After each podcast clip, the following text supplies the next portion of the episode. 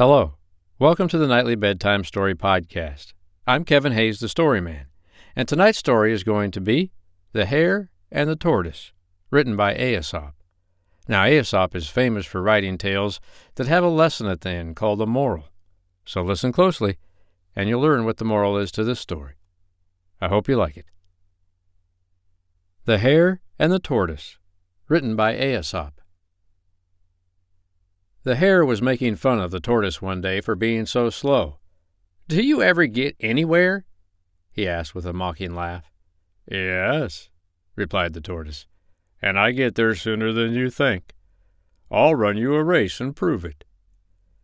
The hare was much amused at the idea of running a race with a tortoise, but for the fun of the thing, he agreed. So the fox, who had consented to act as judge, marked the distance and started the runners off. The hare was soon far out of sight, and to make the tortoise feel very deeply how ridiculous it was for him to try a race with a hare, he lay down beside the course to take a nap until the tortoise could catch up. The tortoise, meanwhile, kept going slowly but steadily, and, after a time, passed the place where the hare was sleeping. But the hare slept on very peacefully, and when at last he did wake up, the tortoise was near the goal. The hare now ran his swiftest, but he could not overtake the tortoise in time. The moral of this story is the race is not always to the swift. I hope you liked The Hare and the Tortoise, written by Aesop.